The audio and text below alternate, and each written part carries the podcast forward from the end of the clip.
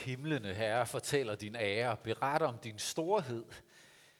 Man fornemmer salmistens øh, fascination af skaberværket. Det, det er overvældende. Det mægtige. Der er noget i storheden, som fascinerer os. Som tiltrækker os. Som, som fanger vores opmærksomhed og skaber interesse. Peter Ingemann, ham der fra TV2, han har jo levet af det i overvis. Hans øh, programserie med størst har jo været et seerhit øh, ud over det sædvanlige, hvor han besøger det, verdens største, det ene og det andet og tredje. Og nu får I lige sådan en lille quiz, enten på paratviden, hvor meget I ved om verden, eller hvor godt I har fulgt med i Peter Ingemanns programmer. For svaret på de her fire spørgsmål, det kommer bare lige, det, det er bare til sidemanden. Så må I lige se, hvem kan flest af de her. Verdens største kunstige ø. Verdens største kunstige ø.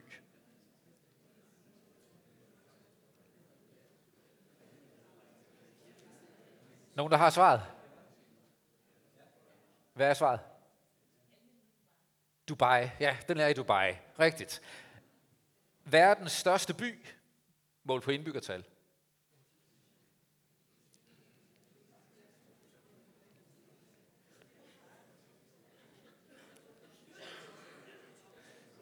Det er Tokyo. Det er Tokyo. Verdens længste jernbane. Det kan også være, at man bare kan sin Hercule Poirot, ikke også? Ja. Den transsibiriske jernbane. Yes. Verdens største racerløb. Der kom du, Jakob, i rette tid. Verdens største racerløb. Ja. Det er Indy 500 er verdens største. Ifølge Peter Ingemann i hvert fald. Den sidste, verdens største togstation. Mål på perronger. Verdens største. Verdens travleste, den ligger i Indien et sted. Øh, men, men verdens største togstation. Hvad sagde jeg? okay. Randers. Ah. Der er vi tilbage ved Morten Mønster, ikke? Vi har det med at tænke lidt for stort om os selv. det, det er verdens største fodboldhold. Det var Danmark. Okay. Verdens største togstation er Grand Central i New York. Storhed fascinerer, og i vores kultur tilskynder vi til det. Man skal gøre sig bemærket. Man skal sørge for at have likes, man skal sørge for at have følgere, man skal sørge for at gøre en forskel, man skal blive kendt. Det der middelmådige, det er der ingen, der er rigtig tilfreds med længere. Alting skal give mening, det skal blive stort, vi skal vækstes. Og til en vis grad ligger det jo i vores skabelse. At vi er skabt med virketrang. Skabt med skaber, lyst og evne. Underlæg jer jorden. Mangfoldiggør jeg. Fyld den op. Gør den til jeres. Indtag den. Det ligger som del af vores skabelse. Og det er fascinerende og smukt. Det er godt. Men undervejs går der så også noget skævt. Sådan så det bliver til, at vores dygtighed bruges til at hæve os over hinanden, i stedet for at løfte hinanden. At vores kompetitive indstilling, vores, vores lyst til at udrette noget, bliver til en konkurrence om at gøre mere end den anden, og overvinde, besejre, underlægge andre, frem for at tjene og løfte op. Vi skal i teksten fra Bibelen i dag kommer vi med ind til kirkefrokost så en af de ledende farisæere. Ind til en samtale eller et møde, hvor Jesus siger noget om, hvad sand storhed er. Og udfordrer, inviterer os ind i en livsstil, hvor storhed er at løfte hinanden. Hvor storhed er at tjene hinanden, frem for at blive større end. Det var en øh, vanlig ting, at efter sabbats samling i synagogen, så kunne en af de ledende farisæer kunne åbne sit hjem til kirkefrokost, og så fortsat samtalerne der hen over frokosten. Det er sådan en frokost, Jesus er inviteret med til, og de sidder og holder øje med ham. De vogter på ham. For de fornemmer, at de har med en ny rabbi, en ny lærer at gøre, og de vil gerne have slået fast, at han er gal på den. De holder øje med ham for at få bevist ham her, er vi nødt til at vende ryggen til. Ham her kan vi ikke stole på. Det er dem. De er mere rettroende end gennemsnittet, er de nemlig helt overbevist om. I må gerne rejse op, og så vil vi læse de første 11 vers fra kapitel 14 i Lukas evangeliet. En gang på en sabbat var Jesus kommet ind for at spise hos en af de ledende farisæere, og de sad og holdt øje med ham. Der stod der foran ham en mand, som led af vand i kroppen. Og Jesus spurgte de lovkyndige og farisæerne, er det tilladt at helbrede på sabbaten eller ej? Men de sagde ingenting. Så rørte han ved manden og helbredte ham og lod ham gå. Derpå sagde han til dem, hvis en af jer har en søn eller en okse, som falder i en brønd, vil han så ikke straks trække dem op, selvom det er på en sabbat? Det kunne de ikke svare på. Da Jesus lagde mærke til, hvordan de indbudte udvalgte sig de øverste pladser ved bordet, fortalte han dem en lignelse. Når du bliver indbudt til et bryllup, så sæt dig ikke øverst ved bordet. Måske er der indbudt en, der er fornemmere end du. Og så kommer han, der har indbudt jer begge, og siger til dig, giv ham din plads, så må du med skam indtage den nederste plads. Nej, når du bliver indbudt, gå da hen og sæt dig på den nederste plads, så at han, der indbød dig, kan komme og sige, min ven, sæt dig højere op, så bliver du hedret i alle gæsternes påsyn. For enhver, som ophøjer sig selv, skal ydmyges, og den, der ydmyger sig selv, skal ophøjes. Amen.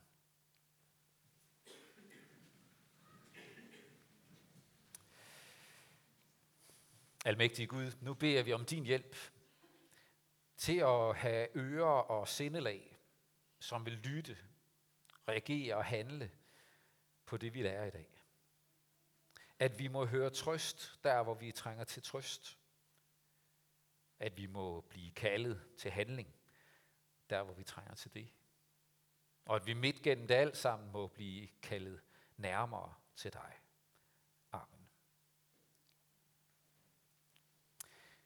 Den, der ydmyger sig selv, skal ophøjes, og den, der ophøjer sig selv, skal ydmyges. Vi er til kirkefrokost. Det er de lærtes samtale. De ved udmærket godt, at når Jesus taler på den her måde med de passive verber, det er jer gymnasiefolk og skolefolk, de passive verber, de her ydmyges, ophøjes, det der med, at der, der skal ske noget med den som, så er det en måde at tale på i de lærte kredse, som handlede om Gud. Den, der ophøjer sig selv, skal ydmyges, altså af Gud. Det er Gud, der er den virkende. Det er ham, der ydmyger. Den, der ydmyger sig selv, skal ophøjes, nemlig af Gud. For det var en måde at tale om Gud på, på en sådan respektfuld måde, hvor man ikke behøvede at nævne hans navn, men man vidste godt, at det var ham, det handlede om. Det vidste de godt. Og det er ord, vi har det lidt vanskeligt med. Der går nemt jantelov i den, for det første. Der går sådan lidt, øh, jamen i kirken, det er måske det sted i verden, vi har forstået det allerbedst. Vi fylder i hvert fald op nede bagfra og sørger for ikke at sætte os for højt op, og, og gerne helt ude i caféen, fordi vi skal, der, skal ikke, der skal ikke være noget. det, det, har vi virke, det har vi godt styr på. Men, men det er nogle ord, det, det bliver så nemt for os at få det sådan lidt bagvendt ind i systemet. Det bliver sådan lidt kalkulerende. Nu må jeg sørge for at sætte mig selv i et rigtigt ydmygt lys. For så kan Gud ophøje mig.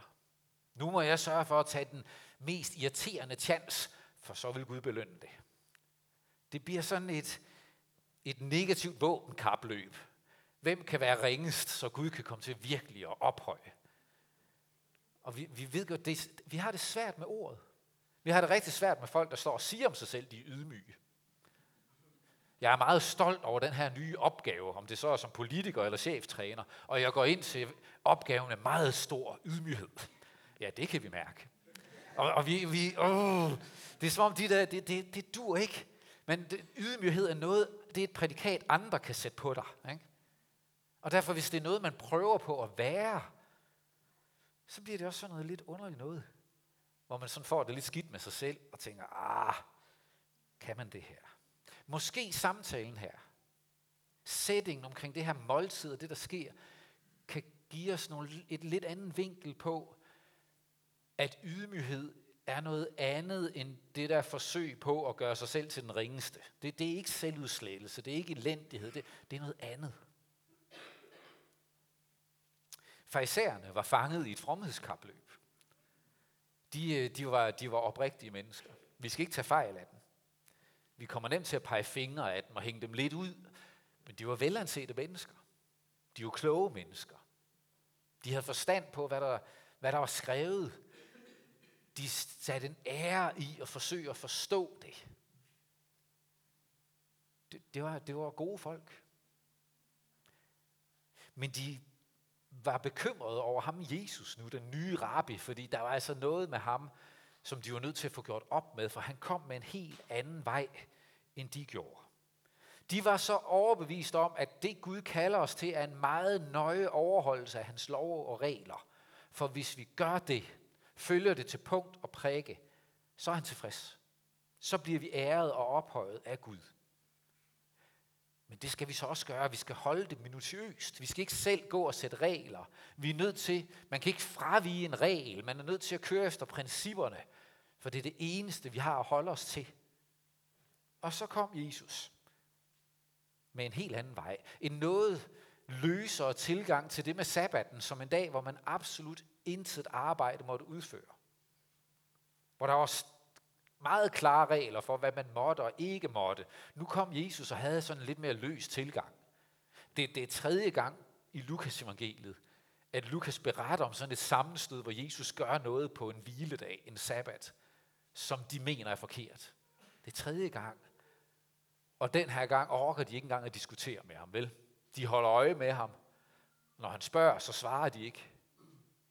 Når han stiller et modspørgsmål til dem, så har de ikke noget at sige.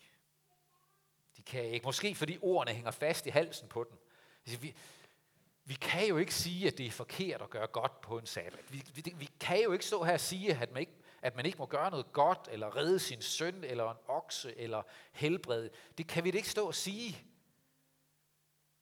Men modsat, hvis vi giver ham ret, hvad har vi så tilbage? Så har vi ikke længere det her pointsystem, som gør, at vi ved, at vi er bedre end gennemsnittet, og at vi lever op til målet, at vi lever op til det, man skal. Hvis vi giver slip på principperne, så, kan vi ikke, så er vi jo overladt til Guds nåde.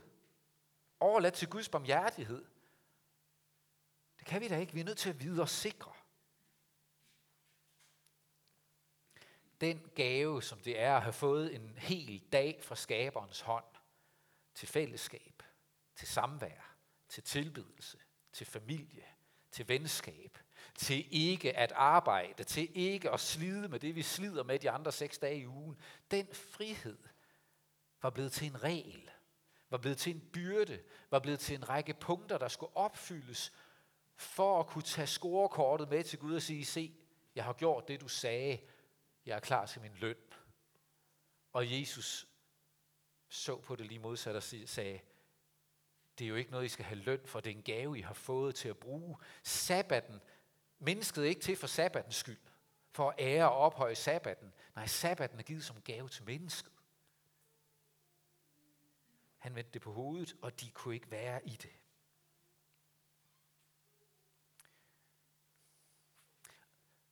Og så sker der et rolleskifte. De har holdt øje med Jesus. Og nu kommer vi forbi punktet, hvor han han udstiller det. Han, han ydmyger dem jo, ikke? De forsøger at ydmyge ham, men det bliver til deres ydmygelse. For de har ikke noget at sige til det, han gør. De kan ikke svare for sig. De kan ikke imod, gå, gå det i møde eller imod, som, som han står for. Og så sker der et rolleskifte, hvor det er Jesus, der observerer dem og lægger mærke til, hvordan de kæmper for de bedste pladser ved bordet. Og det er ikke en antik udgave af takt og tone og god opførsel, vi er ude i. Men det er en lignelse, han giver på, hvordan deres sindelag er, deres syn på sig selv. Nemlig at livet bliver det her fromhedskapløb om den bedste plads. Hvem har fortjent den? Hvem kan tage den bedste plads? Og de mener sig berettiget til det. Berettiget til den gode plads, for det er dem, der holder loven. Det er dem, der opfylder reglerne. Og den åndelige pointe, i teksten er egentlig meget lige til, at Jesus siger til dem, hvis I vil ophøje jer selv og mene jer berettiget til en plads ved Guds bord, til ærespladsen ved Guds bord, så risikerer I helt at gå glip af pladsen. Gå glip af måltidet. I risikerer at blive degraderet.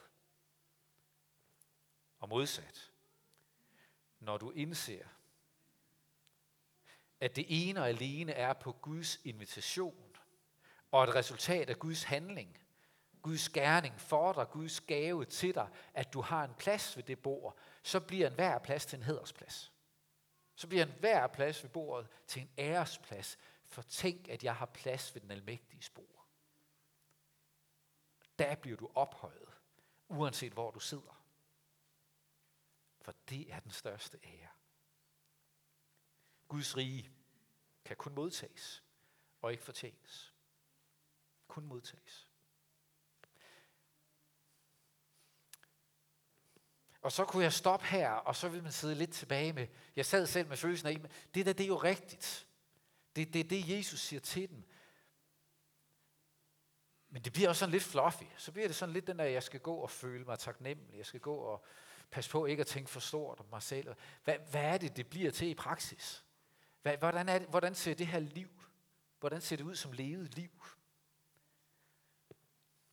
Ja, det ser jo sådan ud, at, at når jeg opdager, at min plads er der, fordi Gud giver mig lov at være hos sig, og at han har vundet mig en plads, og han har tilgivet min synd, taget min skam ved Jesu død opstandelse, så kalder det mig til at se på min plads ved bordet, og til mennesker omkring mig på en anden måde. Med det, vi med det der gamle ord kalder med ydmyghed. At jeg regner de andre for vigtigere end mig selv. At jeg regner mine gaver og mine evner for noget, som jeg er blevet betroet til at være til opmundring og velsignelse for andre. Frem for noget, hvor med jeg skal vinde mig en position, vinde berømmelse, vinde, vinde position over for andre, især over andre. Nå højere på hitlisten end de andre. Jeg opdager, at der må være noget, der er vigtigere end den plads og antallet af følgere. Der må være noget, der er større end det, nemlig hvem jeg følger og hvad jeg tjener andre med. Et ydmygt liv. Den ydmyghed kan vågne i mødet med evangeliet ved at, ved at blive opmærksom på, hvad det er, Jesus siger og gør. Jeg har også en oplevelse af, at den, møde, den vågner i mødet med andre mennesker. I tirsdags var jeg med til et frokostmøde, arrangeret af Open Doors, i en organisation, der arbejder blandt forfulgte kristne rundt om i verden. Og, og sad til det her frokostmøde, og mødte blandt andet en, en ung mand, som er vokset op i Nordkorea, er flygtet derfra og nu lever i England. Han fortalte om sit liv. Om at blive forældreløs som otteårig, da hans forældre måtte flygte på grund af politisk forfølgelse. Om at leve i et land, hvor han forsøgte at flygte, men blev fanget og røg i, i fangelejr og da han blev løsladt derfra, vågede at flygte en gang til velvidende bliver fanget. Den her gang, så er det dødsstraf. Man får ikke lov at vende tilbage to gange efter at have flygtet. Hør ham fortælle meget, meget afdæmpet om sin egen historie, men med vægt på at fortælle, der er et land, der har brug for jeres forbøn, og regimet i Nordkorea har brug for jeres forbøn. Han, han levede det i praksis med at bede for sine fjender – Be for det styre, som har jaget ham selv på flugt og gjort ham forældreløs som otteårig. Det udlevede han. Fortæl om et land, hvor man som kristen igen og igen står i en valgsituation, om jeg vil være tro mod min Gud og tilbede ham alene, eller jeg vil risikere at ryge i fængsel og risikere forfølgelse. I Nordkorea er der anslået, der er ikke noget præcist tal på det, men der er mellem 30 og 50.000 statuer af Kim-familien. Altså Kim Jong-un og Kim Jong-in og Kim Il-sung. Der er omkring 50, mellem 30 og 50.000. De regnes for guddommelige. Det betyder, at hver gang du passerer en af de op til 50.000 statuer, så er du forpligtet til at bøje dig i erbødighed og tilbedelse. Der er observatører ude og holde øje med, at du gør det, for gør du ikke, så er det strafbart. Det er et valg, hver gang du passerer sådan en statue. Vil jeg tilbede Gud alene, eller vil jeg bøje mig i en falsk, foregivet tilbed? Hvad vil jeg? Vil jeg risikere forfølgelse på det her, eller ej? Og det er bare sådan en, en lille del af det at være nordkoreaner og kristen. Eller ham, der havde besøgt en kristen præst i Colombia, og kunne fortælle, at den her præst, selve turen derud var en oplevelse i sig selv for at møde præsten, men, men da han mødte, talte med den præst, så fortalte præsten om, at han var ny præst i en lille by, som var regeret af narkobaron. Colombia står for omkring 60 procent af produktionen af kokain på verdensplan. Colombia. Der var en narkobaron der, som da han blev bedt om at tage stillingen som præst i den by, så spurgte han, hvorfor har den stået ledig i to år, og hvorfor har de ikke haft en præst i to år? Svaret var, ja, forgængeren blev skudt af mafiaen. Dagen efter svarer ham og hans kone, at de gerne vil tage imod jobbet, kaldet. Da han har været der ganske kort tid, så kommer narkobaronen ind af hans dør og præsenterer sig. Det er mig, der ejer den her by. Jeg slog din forgænger ihjel. Hvis du modarbejder mig, slår jeg dig ihjel.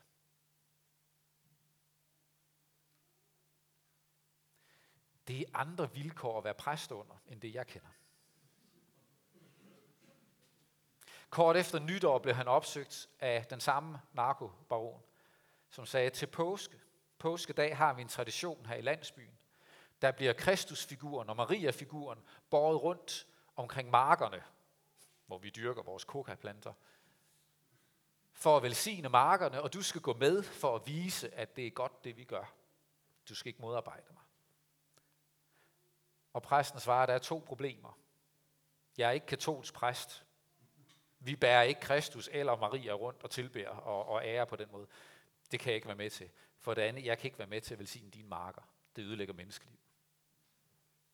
Og han sagde, det er påske morgen. Du er med, ellers slår jeg dig ihjel.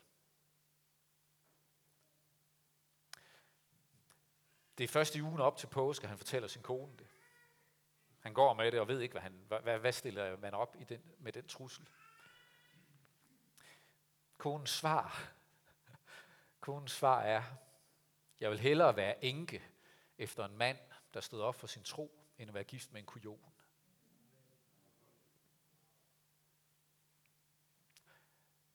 Det var også hans første svar, det der wow og amen. Og, og derefter sagde han, men hov, det er jo mit liv.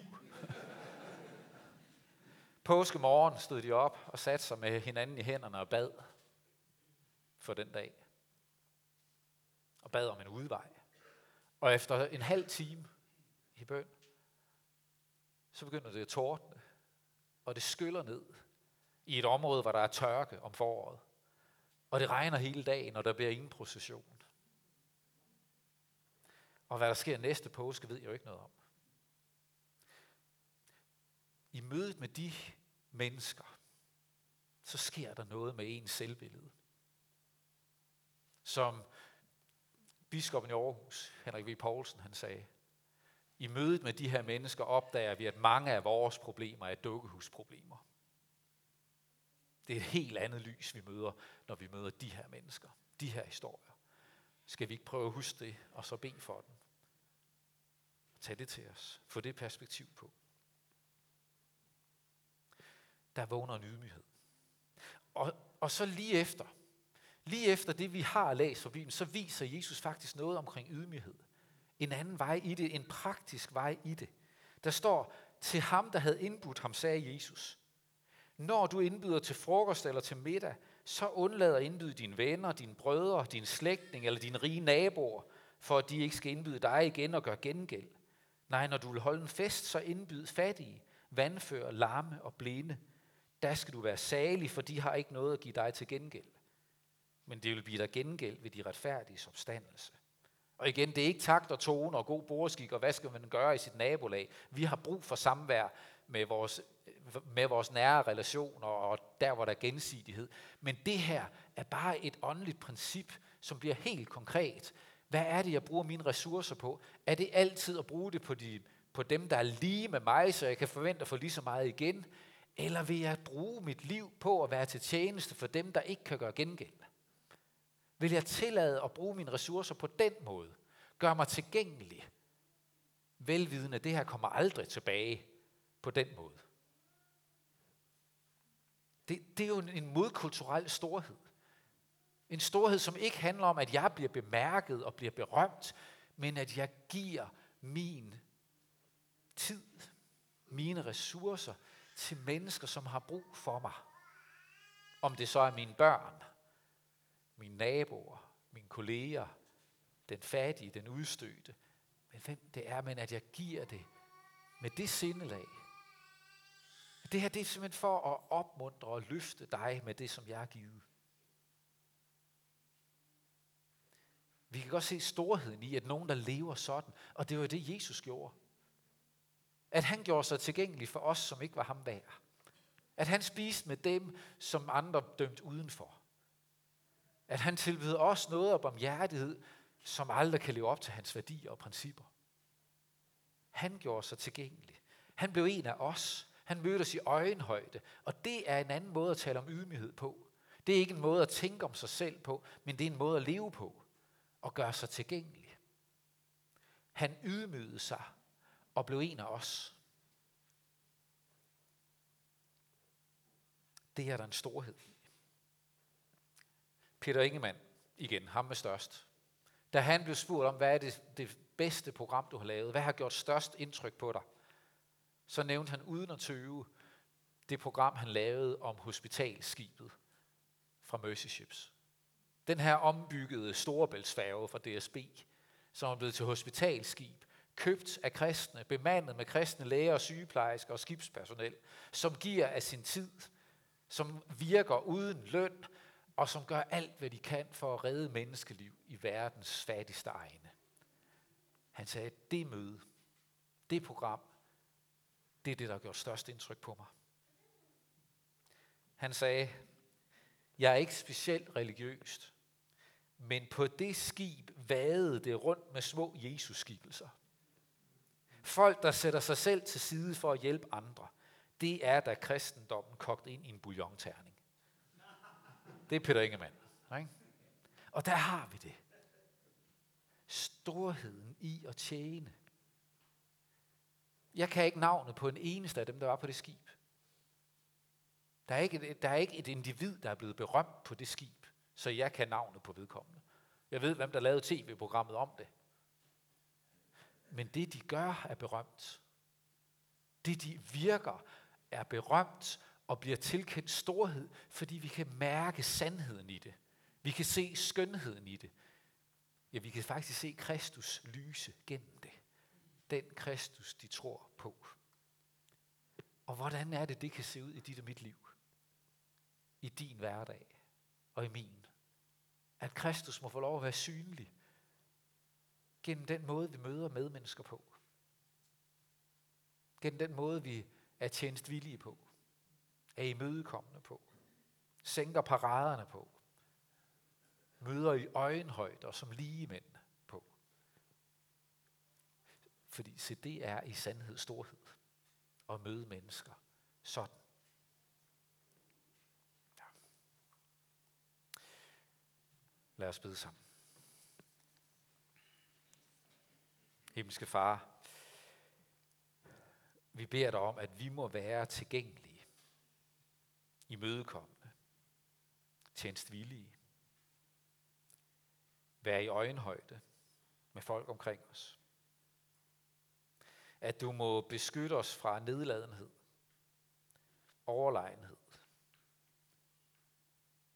så vi ikke ydmyger, men ophøjer andre, velsigner frem for at herske, tjener frem for at kræve.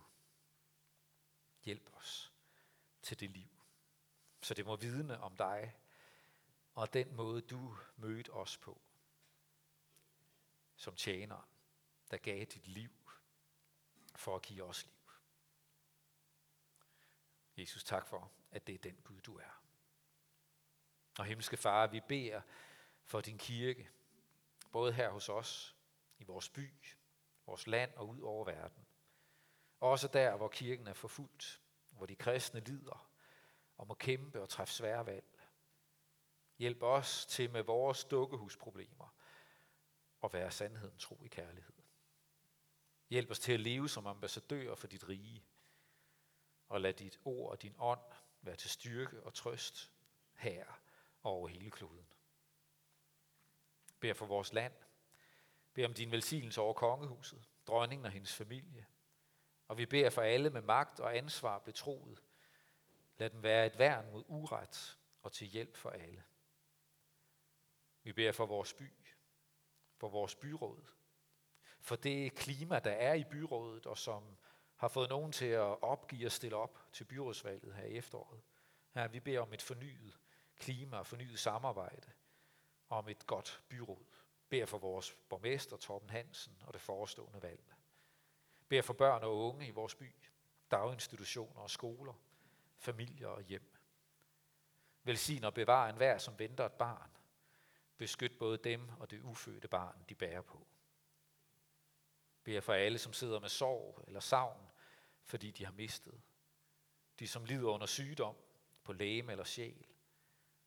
En hver, som kæmper med anfægtelser og manglende livsløst. Kom til os med din kærlighedskraft, når vi kæmper med brudte relationer eller et slidt ægteskab. Hjælp os til at tage vare på det skaberværk, du har betroet os, og tage vare på dem, du har sat os iblandt. Hør os, når vi hver især i stillhed beder for dem, du i dag minder os om.